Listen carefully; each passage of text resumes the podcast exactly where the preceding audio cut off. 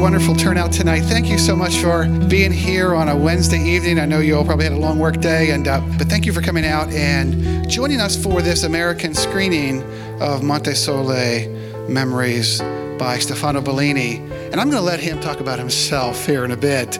So I'm going to let Jim Thomas say a few words about the museum, and then Stefano will introduce the film, and then we'll watch this wonderful film. It's about 50 minutes long. Again, if you need to get up and stretch a little bit while we uh, while we watch the film, feel free to do that. And then after the film, this is very special to all of us. The three veterans who are from this area, Pittsburgh World War II veterans of Italian descent, uh, families are here tonight. So we would like the families to say a few words on behalf of the veterans who unfortunately have all passed away before Stefano had a chance to meet them in person.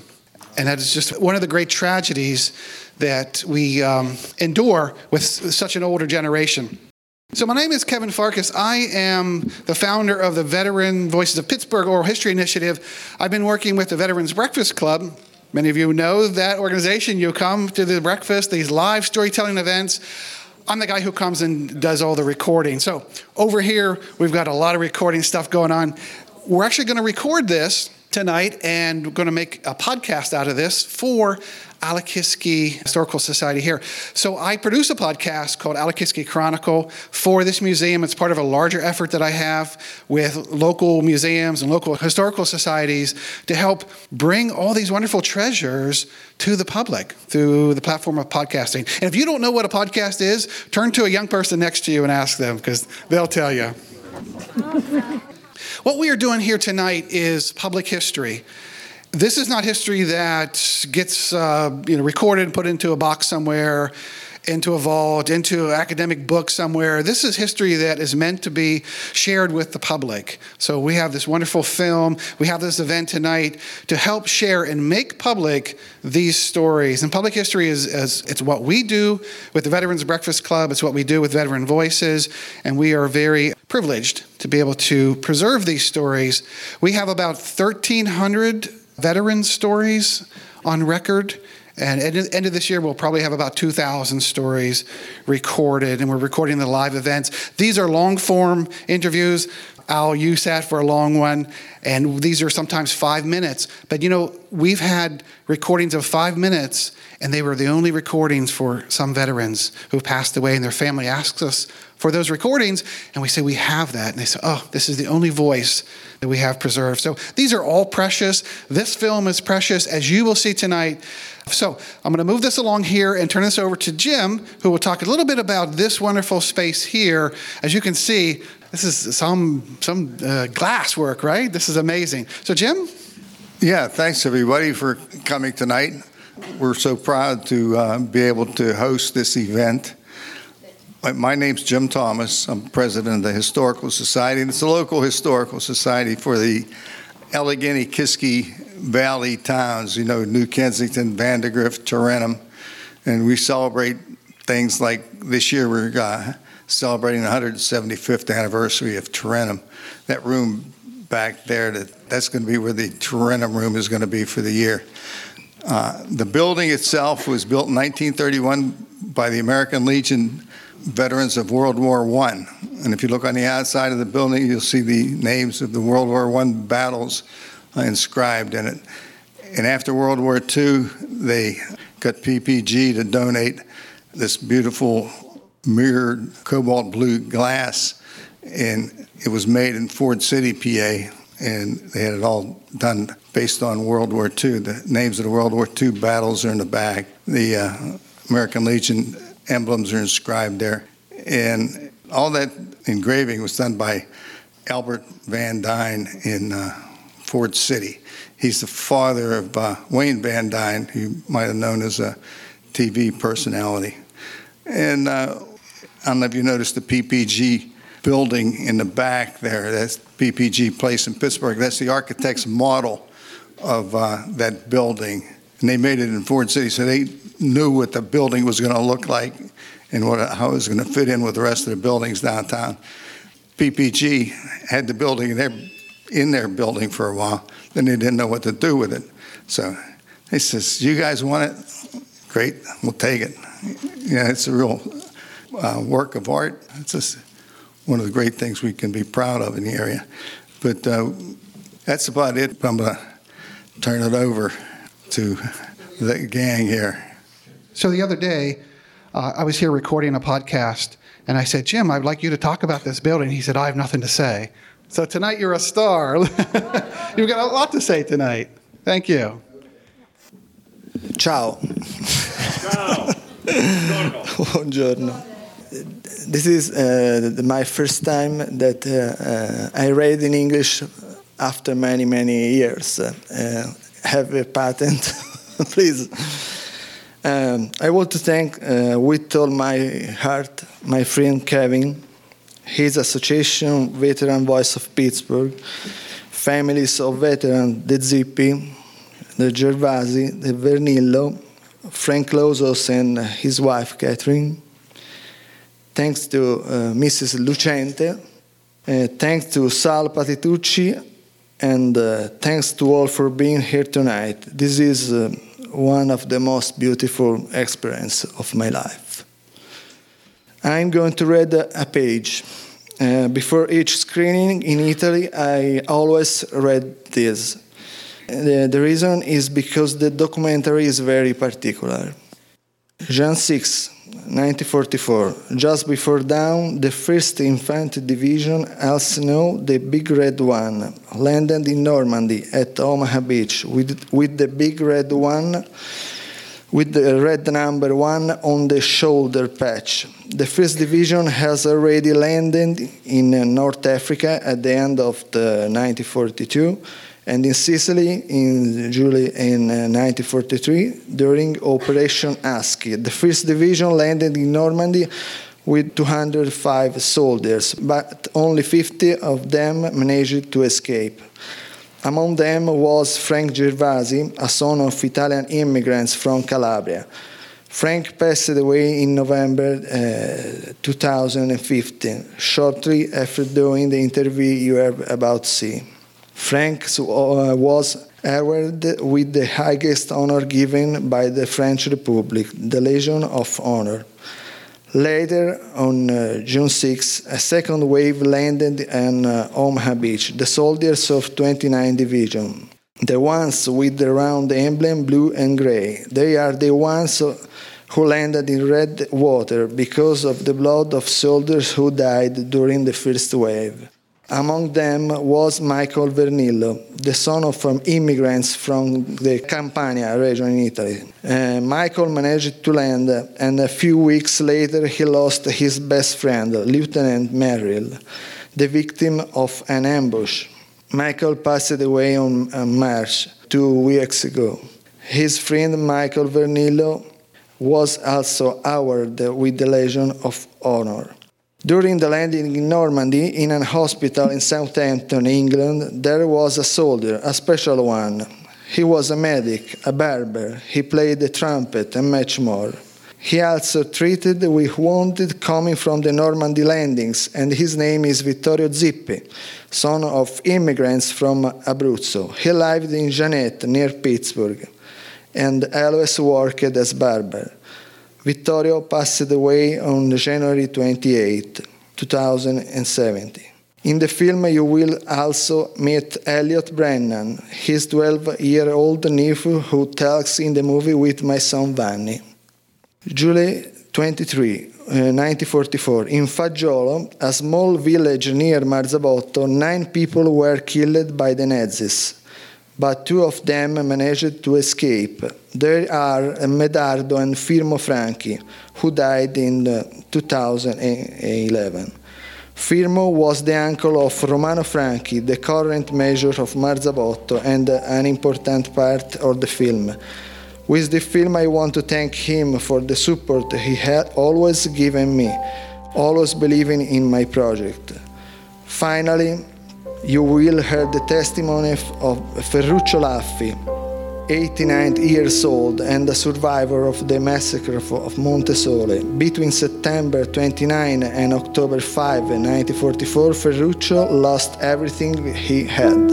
I want to highlight the important and meaningful presence of Walter Veltroni, politician, writer, and director, who I thank so much for having, having participated in this documentary.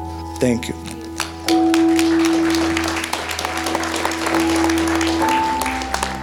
Okay, we are ready for the film. Jim is going to get the lights. Strisciato verso la testa di ponte, ho visto e sentito molti dei miei amici che urlavano, piangevano. Tanti sono annegati o uccisi da proiettili. Una delle pagine più, più terribili della storia del Novecento. La guerra era terribile, non l'augurerei al mio peggior nemico. Your father spoke to my great grandfather Vittorio. I love to listen to his stories. Hello, Stefano from Pittsburgh. Stefano, my friend, when you go to the American Cemetery in Normandy, would you please bring a greeting and a flower for me to the grave of Lieutenant Merle? Grazie.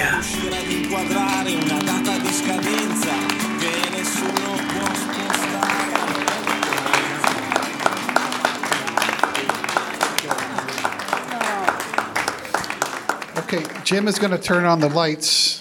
I, I don't know if you were fans of the History Channel or not, or those great slick productions. I happen to think that grassroots productions like this are authentic and they're very real and they come from the heart.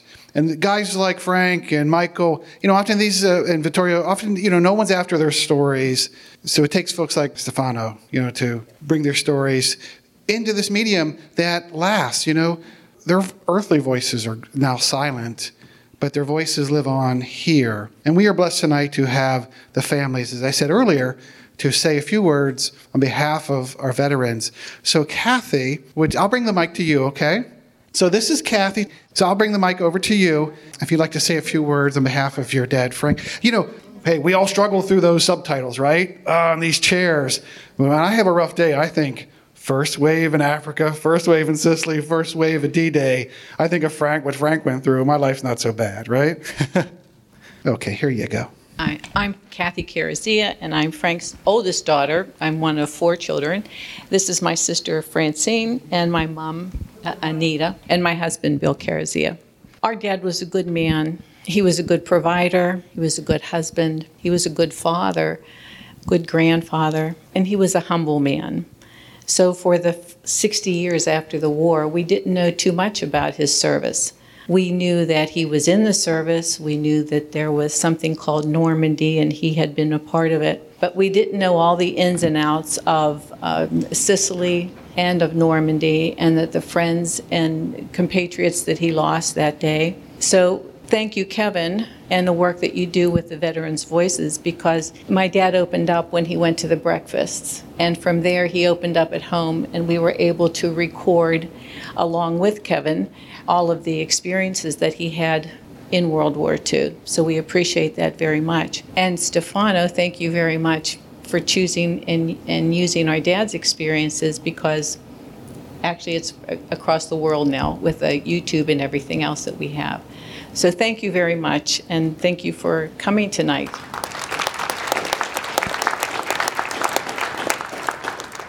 So next we have not family, but dear friend of Michael. This is Frank Losos. Frank, I know you spoke earlier at Michael's memorial. I know you're a little bit emotional about that, but say a few words, okay? I want to thank uh, Stefano for bringing this movie to life.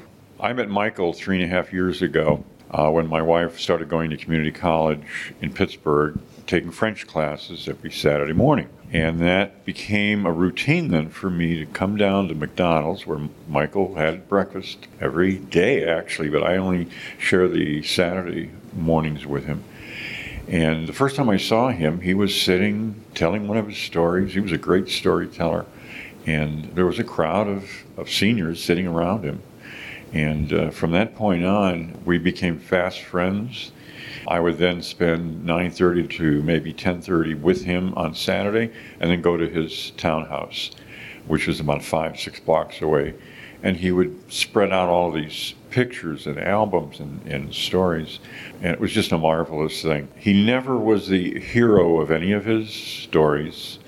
He had immense respect for the others who were heroes. Lieutenant Merrill, Thomas D. Howie, uh, who was uh, killed by a sniper on the eve of orchestration of that uh, final movement on St. Lo.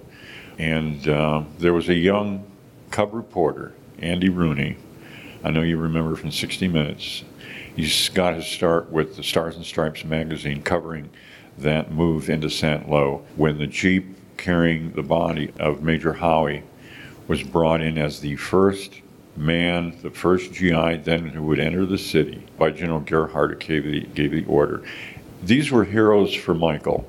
He never expected to be anything himself. And I would urge you even to read someone he greatly admired, the biography of Irena Sendler. She was a social worker in Warsaw during the early 40s, and she abandoned her job to become a plumber's assistant, supposedly, going into these houses so that the plumbing could be fixed. But she would smuggle out babies and make them available to orphanages and convents and other places who would then raise them when their families were exterminated. Those were his heroes. She did something that he said, well, he was just doing his duty, but she took efforts and risked her life every day. Anyway, that's the kind of man uh, Michael was. And mentioned this morning was something that St. Francis of Assisi had said speak always of the Lord and sometimes use words. Michael and all of these heroes did by example. They left uh, an indelible mark on all of us to provide service and sacrifice to others. And I thank again Stefano for bringing this to light. Thank you all. Thank you, Frank. And now to speak on behalf of Vittorio, his daughter Carol Zippi Brennan. Your whole family was in that film. And my whole family's here tonight. My brother, my sister, my cousins, their kids, my son, my daughter in law, and Elliot. Stand up, Elliot. Come on, let them see you. This is Elliot. And you also saw Zach learning how to play the trumpet. Our dad so much wanted to be here tonight. He was looking so forward to it, and he was so proud. Sadly, he died six weeks ago. He made it 93 years, but he couldn't hold on another few months.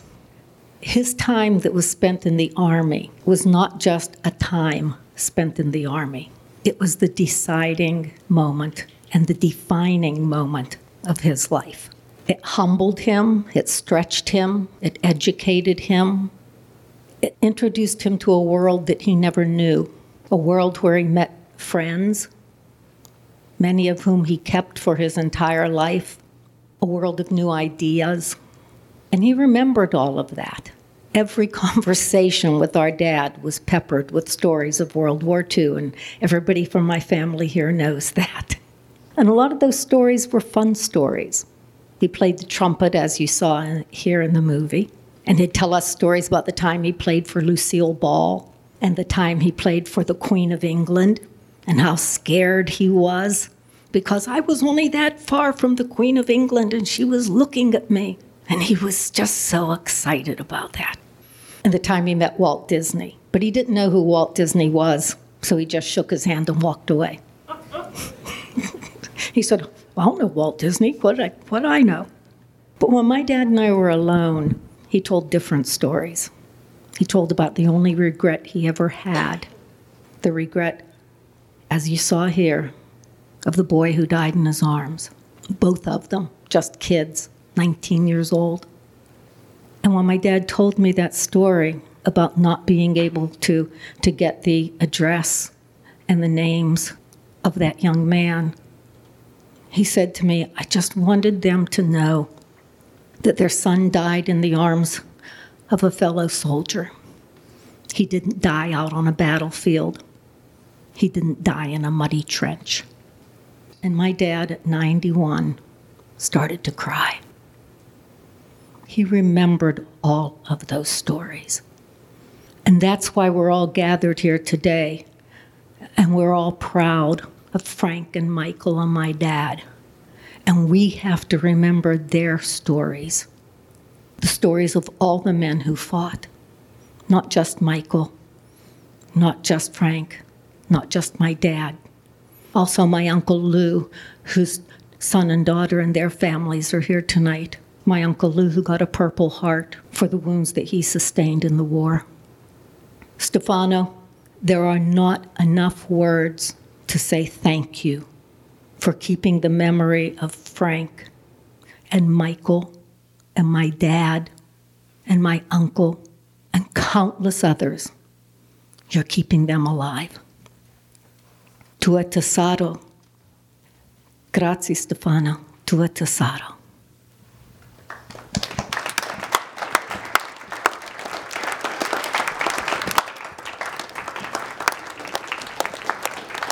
Thank you, Carol. We will have a question and answer period here very briefly. I know it's, again, a long night for many of you. But if there are questions that you would like to pose to Stefano about the film, his reasons for doing the film, now would be a good time for us to do that, okay?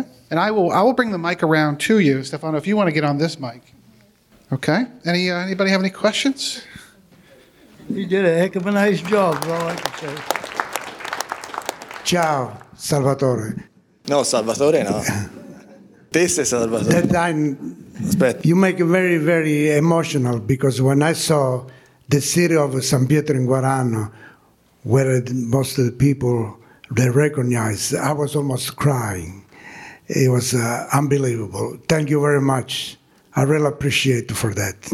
Thanks to you, to all the friends of San Pietro in Guarano, is uh, a lot of people here and in San Pietro in Guarano. Thank you very much again. Thank you. Grazie.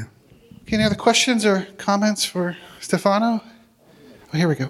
I'd make a quick comment. My, the stories that were told tonight, my, my father is a Victoria, Victoria Mastandrea, Morocco, Kasserine Pass, Sicily, Salerno. He left a piece of his leg in Salerno, and yet he still fought all through Anzio in northern Italy. The stories aren't unique. There's so many of them. I remember vividly my dad telling me that no, he was a medic, and he said, and he cried when he said, no parent should lose a son or in Africa. He hated Africa. He said the dysentery, the sickness was worse than the Germans. Okay, thank you. If I may, I would like to say something. I am very proud of all these families that are here representing the sacrifices that their parents have made, their ancestors, their grandparents, uncle, and so on. My father was in World War II, but he was in Italy. So he agreed with, would have agreed with the gentleman that said, I don't wish to war on a worst enemy. Unfortunately, as I was telling Stefano Ballini, the human being never learns from history. Unfortunately, we're not learning because we're still doing things like this. But I really appreciate it that in his own region, there were people that were taken by the Germans in a small town, and all the men were killed. Every single man. The only one that survived in a small town in his region, because I saw the town, only one person survived that became a priest later on because he escaped. He was able to run away. So we should learn from the sacrifice of these people. We should learn from everything. And I very much appreciate what Stefano did by coming here and bringing America and Italy together. Thank you very much. I'm very proud of you. Oh, do you want to say something? Me being 16, I cannot. I have learned about World War II quite a lot, but I cannot imagine what those men have gone through at all. I am very grateful that they have done it, and they've done it for our country and for others. Thank you. Thank you. If you get a chance, come back to the museum here. It's open Wednesdays and Saturdays, free if you're a veteran, free if you're a member. There are wonderful treasures here. There's a whole downstairs 19th century village. It's really amazing. If you get a chance, come back to the museum here and see Jim. We'll give you a personal tour. And uh, thank you so much for being here and have a safe drive home.